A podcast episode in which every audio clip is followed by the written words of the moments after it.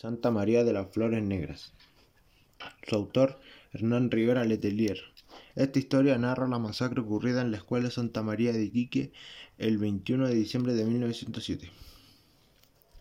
La historia comienza con la noticia que le dan a Olegario Santana, sus compañeros Domingo Domínguez y José Pintor, sobre la propuesta de la huelga de los trabajadores salitreros de San Lorenzo. Los tres trabajadores incitan a, otros, a otras mineras de otras salitreras a que se unan a la huelga. Deciden que unidos irán a Iquique, en donde estaba la sede del gobierno regional.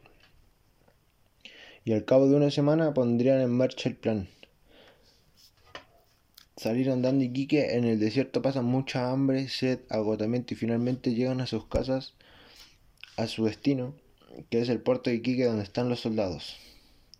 No las dejan pasar porque ya es de noche y abren la, la mañana siguiente. Los huelguistas proponen a las autoridades que dejarían el puerto y volverían a sus casas a cambio que las autoridades incrementaran un 60% del sueldo mensual. La propuesta no fue aceptada. La situación se tornaba más y más tensa.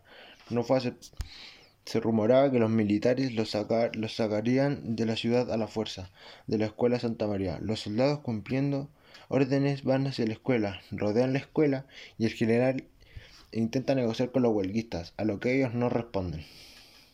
Y el general le da la orden de disparar a todos los miembros del comité, en lo que se forma una gran masacre. La masacre continúa y continúa. Después de 48 horas, la masacre termina y llevan a todos los sobrevivientes a sus casas. A mí la parte que más me gustó o me llamó más la atención fue en donde Olegario Santana le dice a sus demás compañeros para emprender el viaje Iquique. Y me gustó porque, eh, más que nada por la valentía que tuvieron de ir viajando o ir caminando hacia Iquique, porque pasaron mucha hambre, calor, frío y desgaste físico.